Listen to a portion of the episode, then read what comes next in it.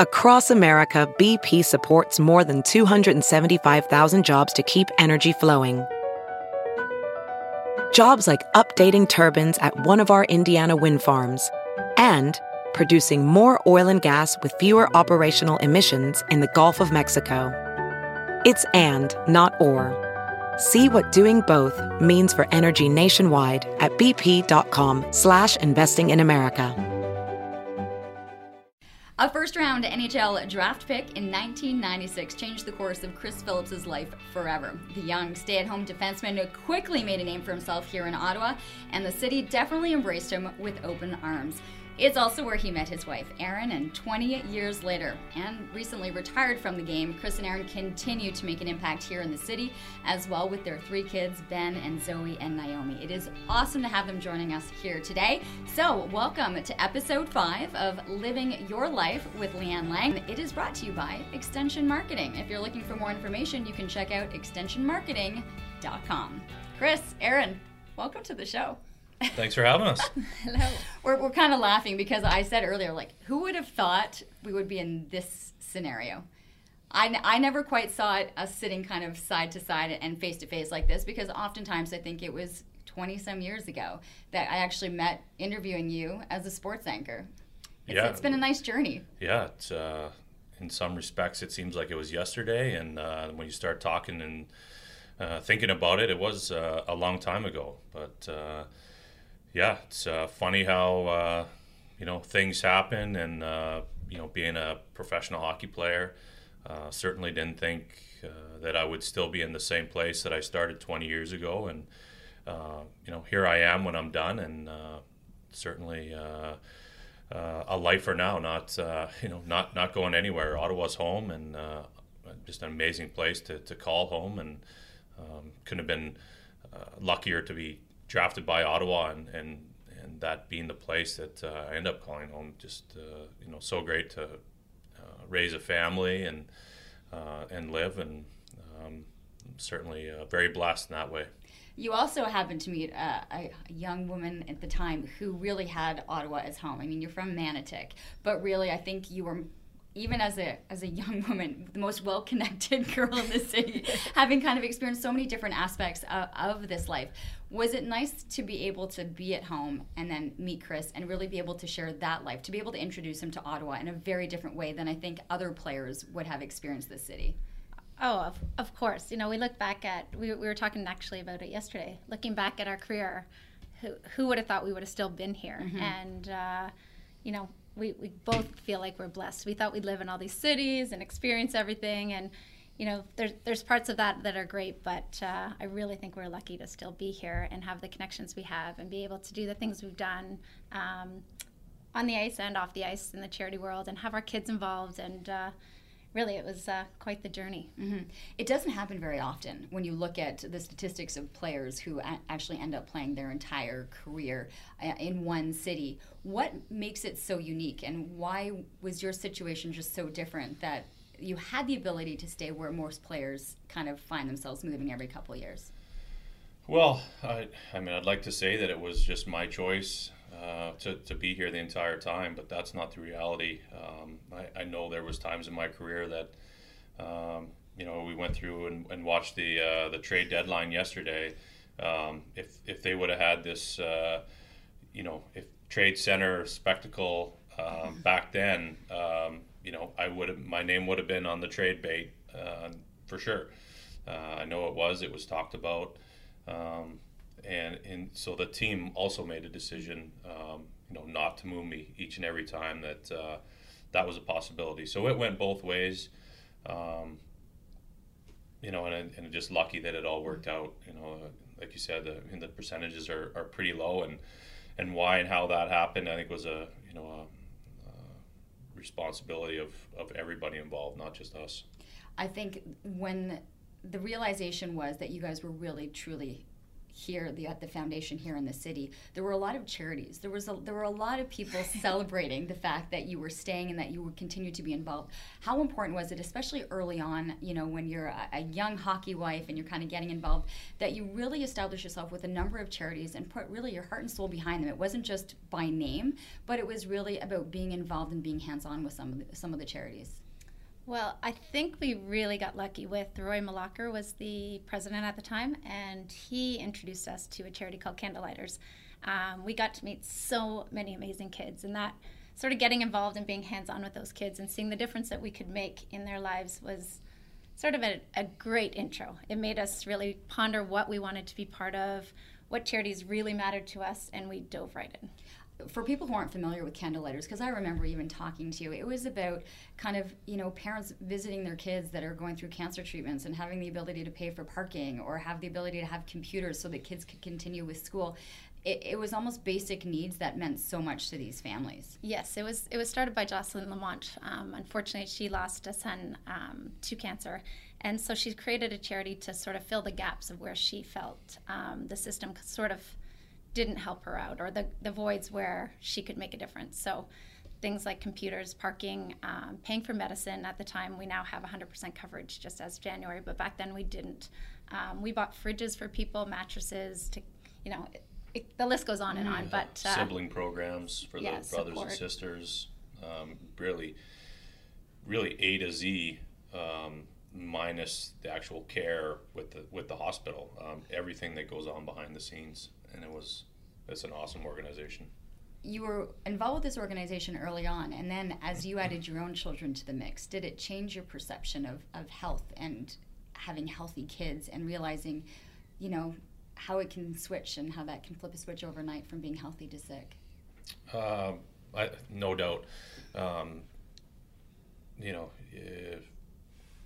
you feel like it's a responsibility early on, just the position that we're in, playing in the NHL, being uh, recognizable people um, in the city, um, you know, to, to give back. Um, once you, as Erin said, once you get to actually meet the families and the kids, um, and then have kids of our own to, you know, see how, um, you know, uh, lucky we are that, that they're healthy, um, you know, knock on wood uh, so far. I mean, you know, anything could happen, but uh, uh, just you know just not taking it for granted. Uh, you know, seeing what's what can happen and and and honestly getting the, the you know the strength from from those kids more than anything. Um, you know, they're some of them are fighting for their lives and and they, you know they got huge smiles on their faces and they're cheering everybody else up and you know especially playing hockey for myself and you know you can lose a game or lose a big game and you know you think it's you know the end of the world and then then you go to a place like that and, and see these kids and you know it really puts everything in perspective so um, you know selfishly it you know it's it's helpful to, to see that and, and realize really what's you know important in our own lives mm-hmm. And you were able to see that because oftentimes when he's on the road you know he is playing those games and feeling that way and yet you're at home kind of going this is what happened this is what we were able to do this week or you know these are the visits we were able to do yeah, and you know, well, we were on Snowsuit Fun with you, and uh, you know, trying to get our kids involved. We made our, you know, had our kids down at the Snowsuit Fun, handing out snowsuits, and we brought their hockey teams down to do that. And so, a big part of our charity world was letting our kids see what we what we were doing, what we were capable to do, but seeing other people's struggles. We're blessed in life, and we really wanted our kids to be part of that. Okay, let's talk about kids, but let's talk about going back to your own kids. And you talk about struggles. It wasn't kind of rainbows and fairy tales and unicorns all the time. I mean, let's go back, uh, Chris, to you growing up in Fort McMurray. What was growing up like? I mean, did you feel the pressure early on that, that you needed to make something as, a, as an athlete and, and make it to the NHL? Or what was the support like or the drive like for you as a kid? Um, the support was always there. Um, you know, it's it's kind of funny because I think other people would talk to my parent or or see my parents and um, think that they pushed me a lot. Um, I never felt that uh, growing up. Um, it was it was always a, a drive within to to want to be better, to to practice. It was always a dream to make it to the NHL. For a long time, it was a dream to play in the major leagues. Um, at, Yeah, at, you, at you were doing time. hockey and baseball. Yeah, I played. I played both up until I was about fifteen, and um, you know, in the summer months, you know, I wanted to be a baseball player, not a hockey player. Um, and you know, so I mean, life was great. I mean, I I got to do. You know, those were the two loves of my life. I got to do them year round and, and go back and forth. Um, you know, I was lucky that I had that support from my parents. Uh, you know, to you know make that commitment the time commitment to get me there the financial commitment which wasn't easy to um, keep me in them um, you know but you know all the time growing up was uh, you know have fun and work hard uh, were the two biggest lessons you know, I think parents take a lot of responsibility when you talk about the the support that the parents need to offer in terms of getting you, driving you, being there, the financial aspect. Um, people feel pressure. You know, it's expensive to be able to do. Did you ever kind of feel that, like you knew the sacrifices that your parents were making to be able to give you this opportunity? yeah i think uh, in some ways unfortunately um, you're, you're kind of blinded by that as a kid and, and they shield that from you as a kid um, you know I, I i appreciate it more um, more than anything now that i have we have our own kids and and seeing how much money it costs to uh, do everything that um, you know growing up and all my buddies were doing it and there was nobody you know that I know of that couldn't do it because they couldn't afford to do it. Um, so it was just you know everybody did it. And I guess he kind of took it for granted. Like you know you, they signed you up for hockey and you went and played and you went on these road trips. But um, you know at the, at the same time we were you know we were doing bottle drives every weekend and different fundraisers, working in casinos and bingos.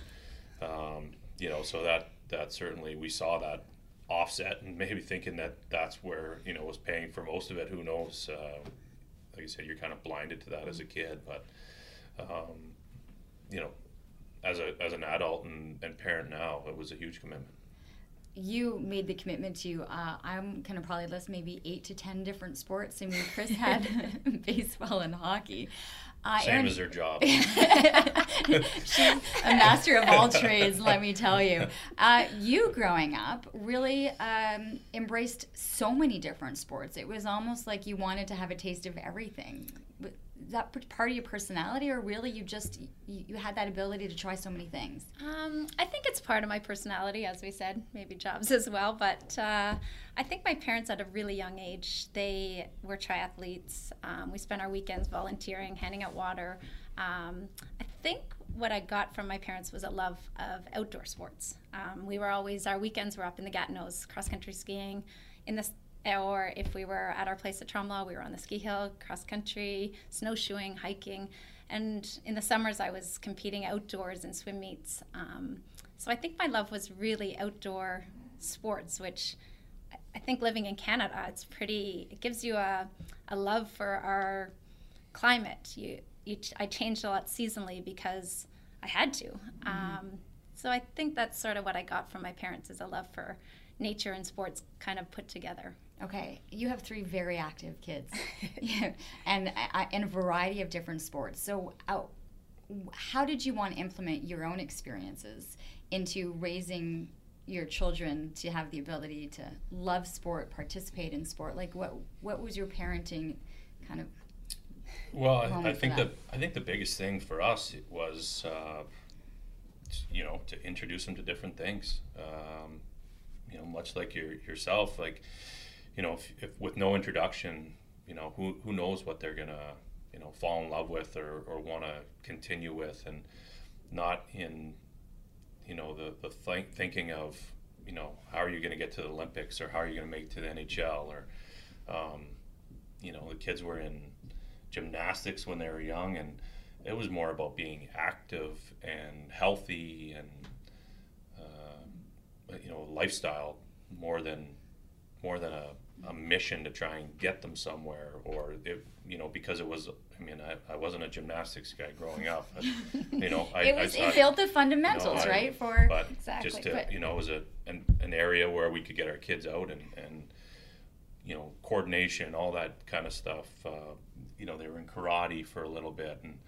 obviously, selfishly hoping that yeah, they would play hockey and uh, play baseball, and but um, not disappointed in the least if they if they didn't, and just found found a love, found a love to, to get out and to meet friends and stay out of trouble and be active and healthy. That's at the end of the day, that's our one our biggest goal. You did mention they are in hockey.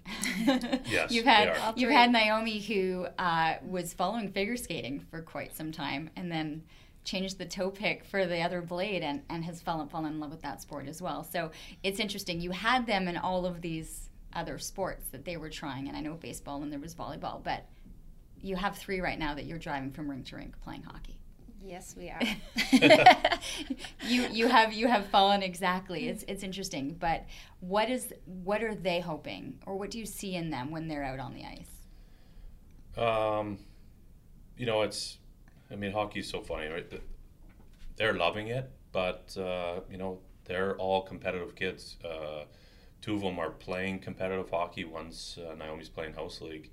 Um, but that doesn't She's change. She's just playing house league. She just started. no, I, no, just, no. I'm, she swapped the figure skates. I, yeah. I mean yeah. it in the competitive yeah. uh, nature, mm-hmm. right? So, you know, I, as I was taught uh, and try and pass on, you know, work hard to do your best and enjoy it and have fun. Um, and and you see them you know, if they lose a game, you know, they come out and there's, you know, it's not always smiles. They're, uh, you know, they're not happy when they lose, and they are competitive kids um, just by nature. Uh, that that we've passed on to them or, or they've inherited. by, by nature, I'm, is, I'm yeah, not sure uh, yes. um, how, how that all works, but that's that's the reality of it. And uh, um, you know, it's it's fun to see um, how they how they deal with it, how they cope with it, and you know, we've you know doing Do a you lot of. Oh, sorry, go ahead. No, okay. But do you think that they feel a pressure knowing, you know, where they come from? I mean, both of their parents are athletic, competitive individuals. Like, do you sense that they they're trying to please? Do you sense that it's an inner drive? Like, you you know them. Where where is it? Where's the drive coming from? Well, we're ahead. both like, Go well, ahead. um, I, w- at a young, young age, when I would go off to play hockey or soccer, the kids would be, oh, see you later, mom. We're going to watch you on TV. So we really put no pressure. We didn't put a lot of emphasis. It was dad's job. You, you know, we pushed them to be active. We never, I mean, my three lines, and I'm pretty hands on driving them to the rink, are try your hardest, listen to your coach, and have fun. Mm-hmm. We say nothing else. We're not preaching on the drive homes. We're pretty laid back parents because, you know, my parents, actually, I think both of our parents were pretty tough and had, you know, expectations of us. But Chris always says if they want it, they need to want it themselves. Mm-hmm. And that sort of resonated in my head. Um, er, you know, it's absolutely true. So we're pretty, pretty chill on the parental front. I think Ben, he we'd we'd ask him once in a while once he got older, you know, how are you feeling, what's going on, and it was only about a year ago where he'd say, "Oh, some of the guys are saying stuff on the ice," but I think he has a pretty thick skin growing up in the world. What do you mean they're saying things on the ice? Uh, he'll get stuff like you know you're only here because you know your dad or or you know you're not just comparing you know him to me being an NHL player. Um, you know, guys giving him giving him jabs here and there, but That's a lot to take as a kid. Yeah, but he he handles it well and. Uh, you know he's in hitting now, so he knows how to uh, how to get him back, and he has a little bit of that uh, that edge. So that that uh, you know competitiveness that uh, you know helps him out a little bit in that area. I think it fuels him. It does. It feels I think so. Do you remember? I mean, what were the three things that you say to the kids when they get out of the car to go play? Oh, every, we do it for every sport. Listen, or play your hardest, listen to your coach, and have fun. And they, they joke about it now. I'm like, what am I going to say? And they say it back to us, and it's just our family thing. It- it- but it's it's nice that they know that that's what's gonna that's what's coming, right? And that Yeah. there isn't that pressure of what that end result is gonna be.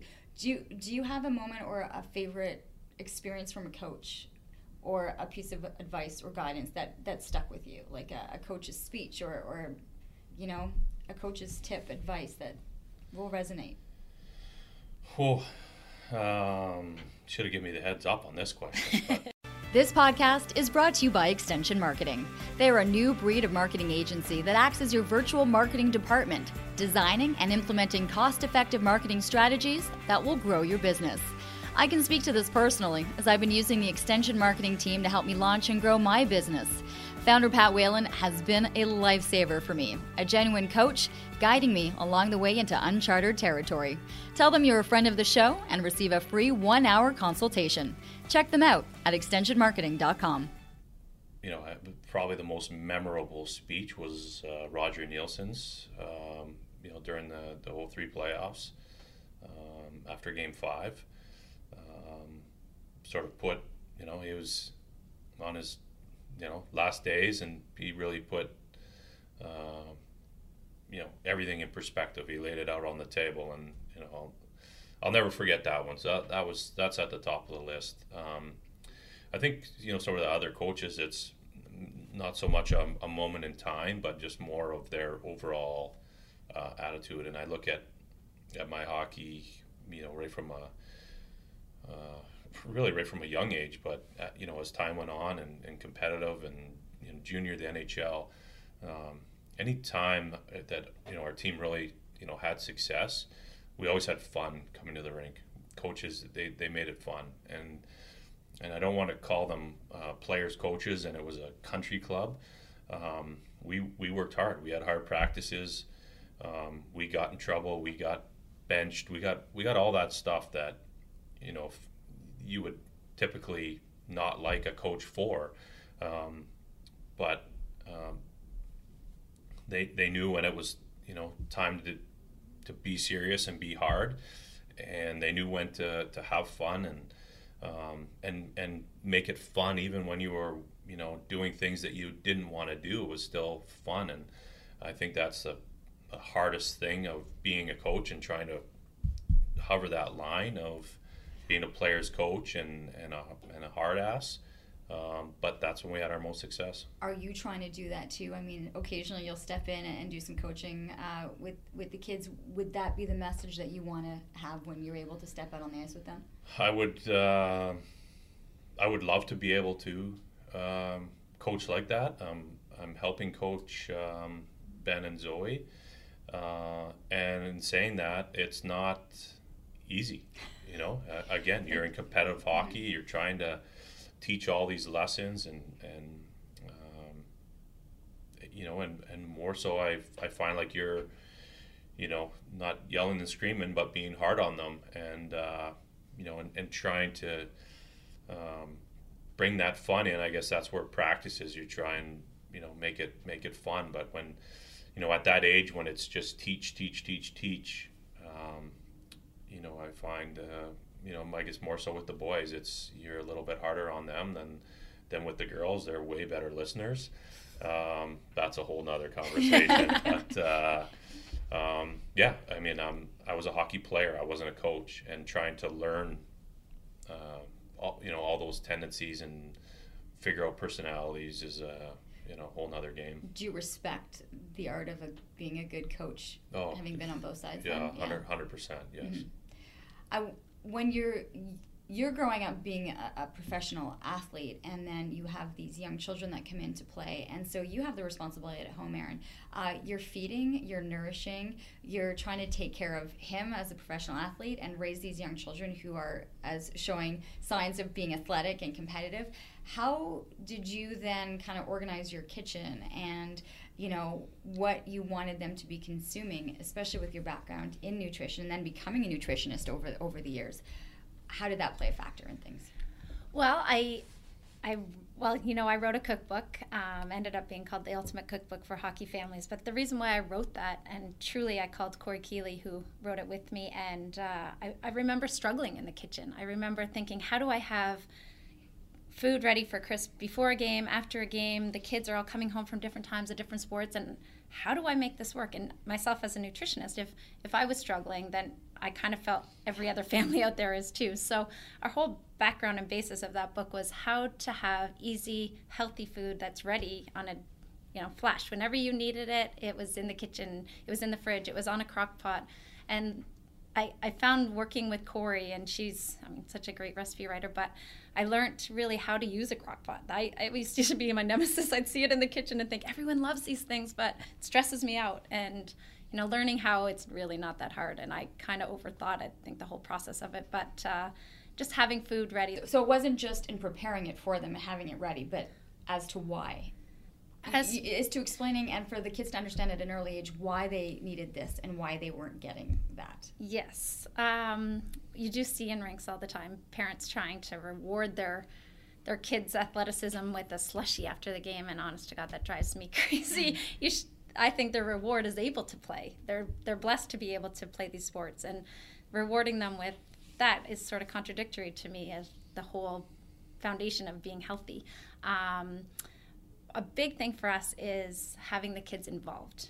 And the more we had them in the kitchen, the more they they wanted to prepare healthy foods. And you know now they fight. We're having a caesar salad last night and our two kids girls were fighting over who's making the dressing. You know it's not the pre-made stuff. They're making it from scratch and they both don't need a recipe to make it. But just sort of hands-on in the kitchen i think really made a difference in our in our life with the kids and health and so they saw it, but they also saw what you were preparing or, or, what it was like to have to have Chris prior to, like pre-game and post-game, and the meals. Like, did you feel like you needed to have that take on that responsibility, or you just were like, well, listen, he'll go to the rink and they'll figure it out for him? For Chris? Yeah. No, I definitely felt I needed to take on that responsibility. Um, we started off. Uh, we ate at the same restaurant before and after every single game.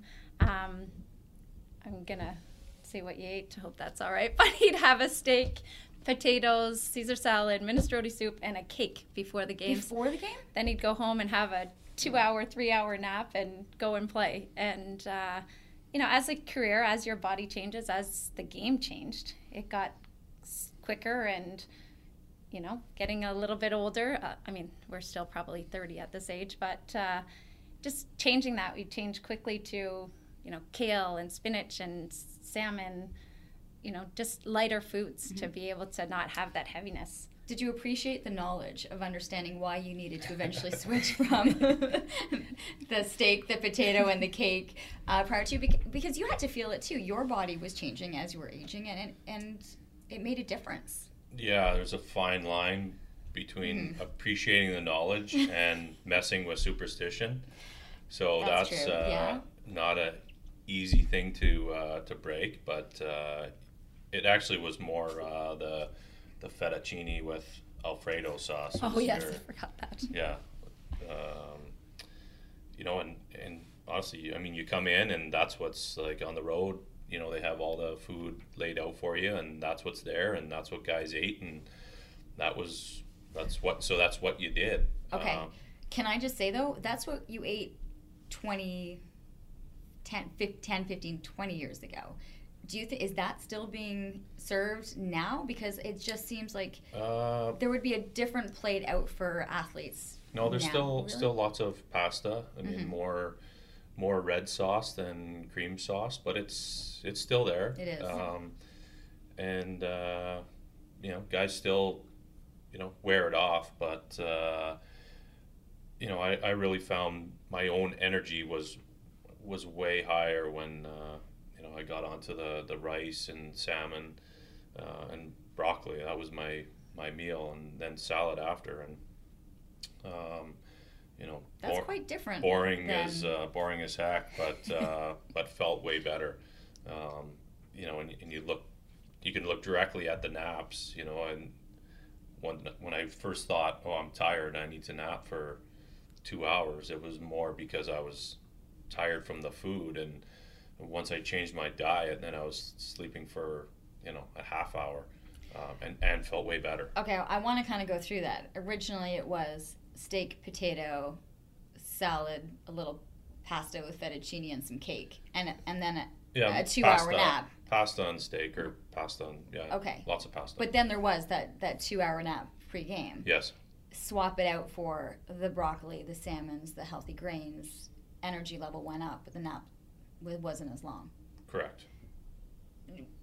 Do you find that you know you have Erin who's who's been able to study and understand and appreciate it, but you had to change that mindset. Yes, there was a superstition as to what you were consuming prior before a game, but do you find that it, it helped you? That had you not made certain changes, that your game might not have progressed and you would have stayed in as long as you did? Um, that that's certainly uh, one of the areas. I think there was uh, you know multiple, but uh, um, yeah, n- no question about it. Um, you know, especially just as you know metabolism, all that kind of stuff changes as you get a little bit older. If I would have continued to do that, um, yeah, I probably would have ate myself out of the league. We're grateful that you didn't. I want to come back. I want to come back to that to that cookbook because it has been a staple for so many families, and it's not just the hockey family. It's, it's the family that's on the go, snacks, pregame, uh, meals, being on tournaments on the road. Uh, what has the response been from other families who were desperate for something like this? Um, and sometimes we want to be able to provide the right things for our kids. We just we didn't have the know-how. Did you get great response for that? Yeah, I think one of my favorite things about writing the book is our feedback was from children quite often. And we really wrote the, the book.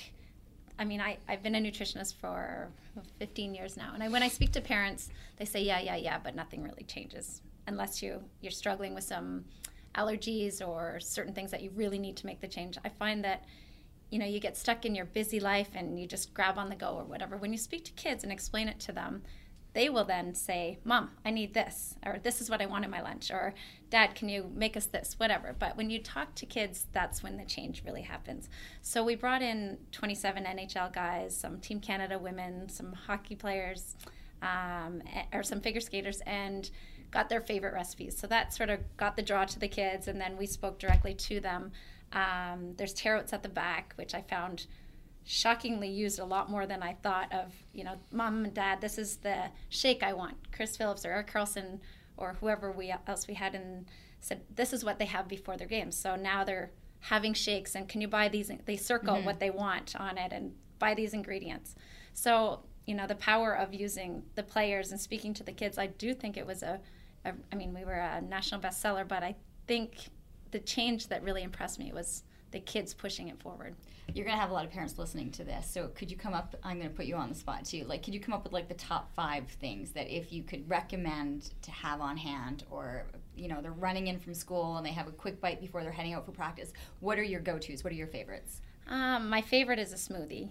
Uh, it's an easy way to hide you know what are, what are you hiding in there yeah, i hide all kinds of stuff but uh, even the protein powders not necessary once they get a little bit older and they need to put on the muscle we'll add the protein powders and with those you now can buy the fish oils in, integrated into it the greens you know all the vitamins those all can come now in the protein powder so you don't even need to slide it all in but i started off you know making them and adding them and the kids would be you know, oh no. And I'm like, no, no, this is what we put in it. So now they put it in themselves. We don't even talk about it. They just add all everything that we put in.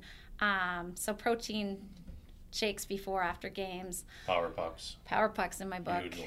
Everyone those loves like those. those. those. little balls, the right? no big yeah. energy ball mm-hmm. kind of idea. Um, one big thing that we do is um, we have salad stuff already kind of cut up and made in the fridge. They just have to throw it together. We have protein always ready, extras, you know, like steaks or chicken okay. or salmon in the fridge ready to go. So instead of them running into the pantry where, you know, a lot of processed stuff might be, they run to the fridge and they can grab stuff ready, you know, ready to go and easy. What would you not find in the house or not find with you? I mean, I know one of the things, that, and I remember talking about it, I think, on, on the show, was the Gatorades, were, were the, the yes. powered drinks. Those are a no no. Well, we're not big fans of of that. I think you know that's a power of marketing. Um, a lot of kids see the boys on the bench all drinking Gatorade, but half the time they're filled with water or half Gatorade diluted down, and parents think they're doing what the pros do, giving them a Gatorade after, and the amount of you know sugar and salt and food coloring that are part of that. We actually have them in our book, how to make them healthier, if that's what you want to do for your kid. Um, most of the time people think that their kids are doing all of this exercise and probably losing all this weight. They hear, you know, some guys lose seven pounds in a game. Well, if you break down your junior kids hockey, they're maybe playing like 10, 15 minutes on the ice. You know, they're not working as hard as you think they are or putting as much, burning as many calories as mm-hmm. you think they are. So it's not necessary. I mean, practices are probably working harder than in the games. So I, I think it's a mentality of, you know, give them water and we'd have a whole hydration and sleep thing in there. Make them sleep more. I think a lot of kids aren't sleeping enough. I was always well. so jealous. You had those kids to bed. You were pretty strict on bedtime. I was alone for a lot of years. That was your sanity, right? I mean, Chris was on the road for a long time. It was it was getting those kids to bed so that you could finally kind of breathe for yourself. yes, and we were in hockey, which you weren't. Yeah. So we had 6 a.m. practices every Saturday and Sunday morning. So we'd have to get home early so that they could get up for 5.30 to be on the or be mm. at the rink for 5.30 so it kind of helped with the bedtime as well Yeah. Not to mention they're bears if they don't get any sleep. So. But they can sleep. Like I like and they can check out and be like, I'm heading to get that nap in or do anything. It's it's great that you've been able to instill that instill that in them. Chris, you're no longer on the ice and getting in these workouts and having to kind of put yourself through this. How is that adjustment? you're smiling at me. How is that Thought adjustment? we weren't going to talk about that. How has that adjustment been uh, for you? Uh, you know, you you had towards the end of the career a lot of pretty tough injuries to kind of deal with. But do you find that your body is healing? Do you find like where are you at right now with that? Um, it's a work in progress. Okay. Um, you know, the the biggest thing um, coming out of retirement is trying to tell myself that you know I don't need to eat those pre-game meals anymore. I'm not playing anymore, so I don't need to. Uh, you know, I have no idea what the. You know, we never counted calories, but you know, You don't I'm, need I'm, as I'm not many. exactly. I'm not you know exercising and, and playing and traveling like I used to be. That uh, you know took a we- it took a little while to you know remember that I don't need to eat like I used to when I was playing or can't because uh, you know I wasn't burning it off. Um, especially because of uh, my back problems that I had that uh, uh, really uh, slowed down uh, those intense workouts. You know, trying to, to get to the gym, but you know honestly, it's it's not the same, and um, and you know, and, and it, it's you know been a bit of a struggle to you know just motivate myself to get to the gym now that it's not part of my job. You know, kind of you know question you know why do I have to go to the gym today? I'm not playing anymore. I don't have to do it. So uh, to find that motivation, you know, I obviously know it's uh, um, you know uh, a healthier lifestyle and and uh, better for my back, and, and I have to. You know, I'm slowly getting into that. The back's starting to come around a little bit, but um, you know, if I play a hockey game, a alumni game, uh, you know, I'll, I'll feel it for a few days after. Do you miss the feeling? Like, do you miss that kind of exhilarated sweat and finish after a good practice or a, a good game? Like, ha- has you have you found that balance then? I, I guess not between mind and body and where you feel best. Um, yeah, I mean, I loved, you know, working out and, and leaving it all out on the ice. Um, um, working out in the summertime, even there was a goal, right, to, to be the best hockey player that I could be. Um, you know, I think I miss the competition uh, the most. You know, going up against the, you know, some of the best hockey players in the world, and you know, for my role, trying to shut them down. Um, you know, I I embrace that challenge. I love that challenge, and uh, you know, so not having that uh, part in my life, that's probably the biggest uh, um, adjustment is not having that competition. Have you noticed? Like, is there a change? You're still active, and I think we've, we've had these discussions, but you kind of need that physical outlet to be able to have everything else function. Has it been an adjustment for you um, in seeing what's happened with Chris? you know what I, I think he's playing down the pain of his back to be honest i think working out has been pretty frustrating for you because you can't do what he would like to be doing so we're getting there and you're starting to come around but i think i think you have that same drive and you'll want to do that once it's a little bit easier for you to do I want to, or you're telling me that. well maybe i maybe it's a work in progress Are you trying to say, Erin, uh, Chris, get your butt in gear? I'm used to being with a professional Yeah, athlete. come on now. I didn't sign up for that. No, no, I'm just kidding. I do know that it's a bit more of a struggle than I think he wants to admit, and, and like do you like yeah i'm asking like do, like i know for me like when i retired like i knew that i was never going to fly through the air the same way ever again you know or, or have that feeling of being suspended in the air and flipping and landing. Like do you have you gone through the not necessarily the mourning process but to understand that you will never feel that speed again or that energy or that 20,000 people kind of crowd like do you do you do you kind of go through the, the the sense and the feels of, of what it is that you won't experience again? Um, so, you know, not playing in front of twenty thousand people is fine with me. I, I never I never saw myself as a entertainer. I didn't do things or play for them. Um, you know, they came to watch me and my team and uh, or the other team and play the game, but I never saw it as I have to put on a show. I know it's an entertainment business, but for me it was um, again the game, the competition, um, trying to outsmart the other team and outperform them and um, do what you had to do to win the game. Um, you know that's the that's the biggest uh, part for me that I miss. Um, you know the the limelight, all that. Um, I'm, and there's nothing about me that's you know missing that part of it, right? I don't need. Um, I don't need the attention, the cameras, all that stuff. I never fed off of that, um, so I'm fine there.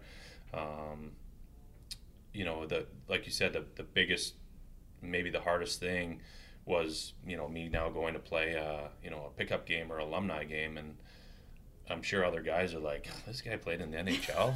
this guy's terrible. you know, like, and I know I'm I'm not there. The speed's not there. A lot to do with my back, but um, you know, part of that is, you know, the NHL is uh, it's a it's a fast, hard game, it's and a beast now. And uh, you know, you have, you know, let alone being injured for a couple months, you feel like you're not there. But now I'm three years removed from not playing at that pace and practicing at that pace, um, um, you know, people say, "Oh, we could really use you." No, you, you know, if you saw me play, you really could not use me at all. But uh, um, yeah, that's that's probably the hardest part is realizing, you know, I'm, yeah. I'm not that guy anymore. But you're you're great for the beer league. I mean, do you bring the, your own beer? I mean, let's go. I mean, Big Rig has been a nice passion. It has been a nice kind of way to step out and, and, and have another passion with with your beer and your brewing and the hops and like how is that like how how has the energy shifted from being dedicated to one thing to now kind of looking at other things I can say that the yeah. his the teams that Ben and Zoe play love it way more when Chris goes on the road trips and tournaments away because he brings a lot more beer than I do.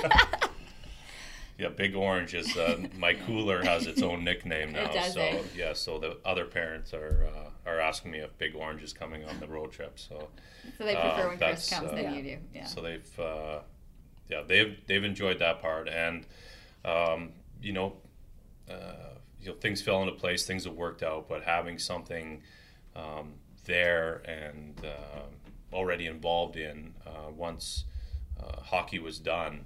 Um, you know was really a blessing in disguise. It was not meant to, uh, you know, be a retirement project, but it's certainly, uh, you know, been sitting there, you know, for when hockey was done to be a little bit more involved and uh, have a place to go, and um, yeah, it's been a lot of fun. Do you think Big is going to take off the way it did? Um, I think for me, I always worried. As a hockey wife, you worry from the day you start into that world about retirement. You worry about the depression. You worry about how they're gonna. I don't know. It's, it's just a constant worry as a hockey wife. How, you worry about trades and how you're gonna handle your family and do it all by yourself. But the other main worry, and I think was a bigger worry, is retirement. You hear guys struggle with depression. You hear, you know, them feeling lost. You you just hear so much stuff. So I will say that I kind of hoped and dreamed and I think helped try to put Big Rig in there as a retirement plan. Um, also, we've been sort of flipping houses, and Chris has been doing the work. So we we had things lined up and passions. I think one of the biggest things that helped you get over it is hockey was his job, where it wasn't his life, it wasn't his only passion. He has so much, so many things that interest you, and so much. And yeah, well, you could come home from the rink or come home from the game and go downstairs and build. I mean, I remember you building bars and, and cabinets. Like, I mean, there was there were other things that you engulfed yourself in. I think, and I think that's why you were also so well liked and so well moving from so many different groups of people because you were able to fit in and talk and have passions and be up to date with so many other things outside of the rink.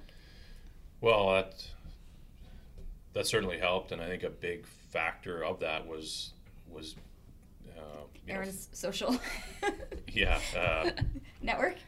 Yeah, but just her, you know, being in her hometown mm-hmm. and um, you know being with her, you know, I was you know sort of by default had all these people away from hockey that that we um, met and became friends.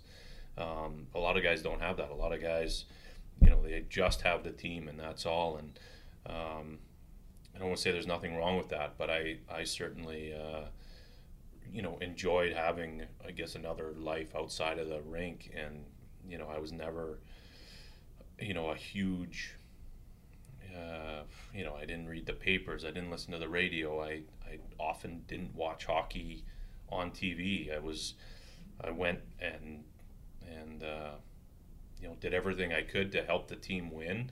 Um, but when I left the rink, I was, you know, I'd come home and you know that was what having kids was so great about too. You know, you you know after a bad game, they come home and be like, you know, Dad changed my diaper. Like it was you know, I mean, you, you forget about hockey in, in a hurry once you have kids, but, um, you know, just the, the network of people that we have outside of the game has been, um, you know, incredible for me. It's been remarkable to see, and I think why you, you became so integral into the 20 years that you guys you know were part of the organization and the team and life here in the city. And then you would probably come home and ask erin what job it was that she was doing that day because she's gone through a number of different ones. Uh, and then of course you had the nutrition and i know that you know anytime you go uh, this is my can i tell this story? It's my favorite part. I don't know what um, you're telling no when you, you know when you have to fill out your occupation like oh. on a form when you're traveling. yeah, we that put was in, my job. Yeah, yeah, your job was pretty interesting, but then you would start to put down oh, Erin's yeah, job. would, yeah. yeah, his would, job was putting mine down. Yeah, I would fill them out for Erin. Yes, yeah. and Aaron's Erin's title would often be best-selling author.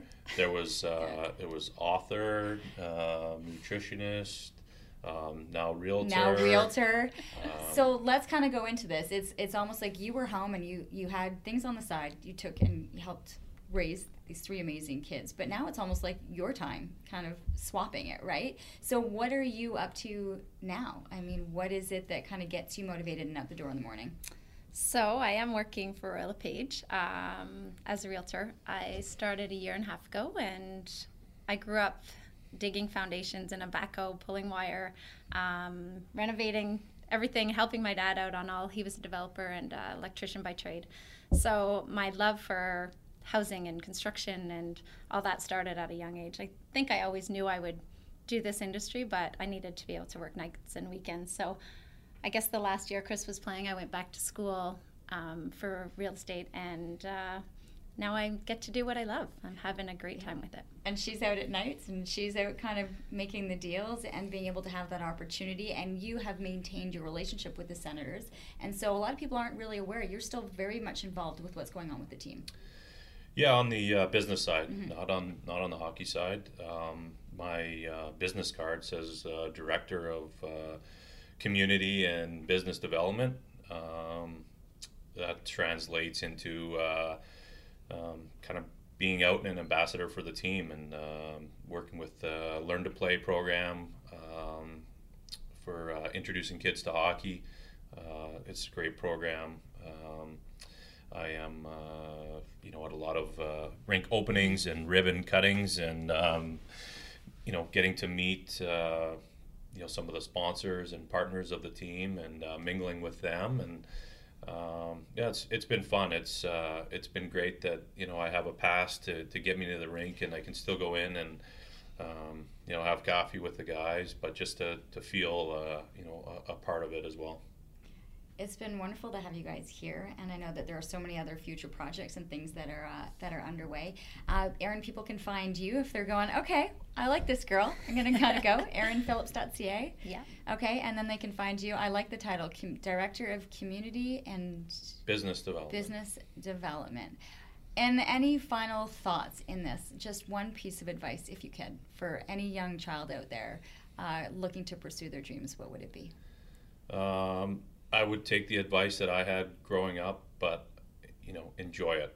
Um, just have fun. Um, as as a kid, there's so many uh, pressures on on succeeding, on being the best, on being the highest level, and uh, and I don't think you have to do that to get to the highest level or to achieve your your goals or your dreams. Um, you know, you can play you know house league hockey you can play lower levels and still make the NHL. You don't have to be on the AAA. You don't have to worry about how many letters are on your jacket.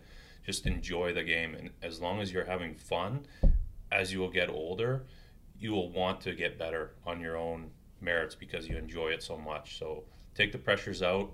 Uh, I encourage parents to take pressure off kids and just let them have the best experience they can. You're giving your nod of approval. I agree. I think that's great. I, we do see a lot of parents pushing and pushing, and you even hear kids pushing back, and you think, oh gosh, just let them, this is their time, not yours. Mm-hmm. So let them enjoy it and sit back and be proud of the kid they are out there, giving it their all. We're, uh, we're pretty blessed to be able to watch our kids well, really all day. We can pretty much find them at any school event today. Our daughter's playing volleyball, and we rushed out there before here to watch one of her games in the morning. Um, but really, just watching them love what they're doing and being active and healthy is our whole f- basis of be parenting. present. Be present. Be present. It's a good way of looking at it. And I know Chris would finish by saying, "Dream big." Dream big. Dream big. Dream bigger.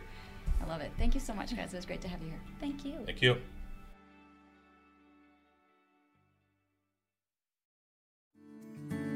Come on a journey like no other, where you will discover many roads that will lead you to a happier, healthier, and more stress free life. And the beauty is, you don't need any vacation time for this adventure. The journey will come to you. Join Avery Rich on your very own journey into yoga.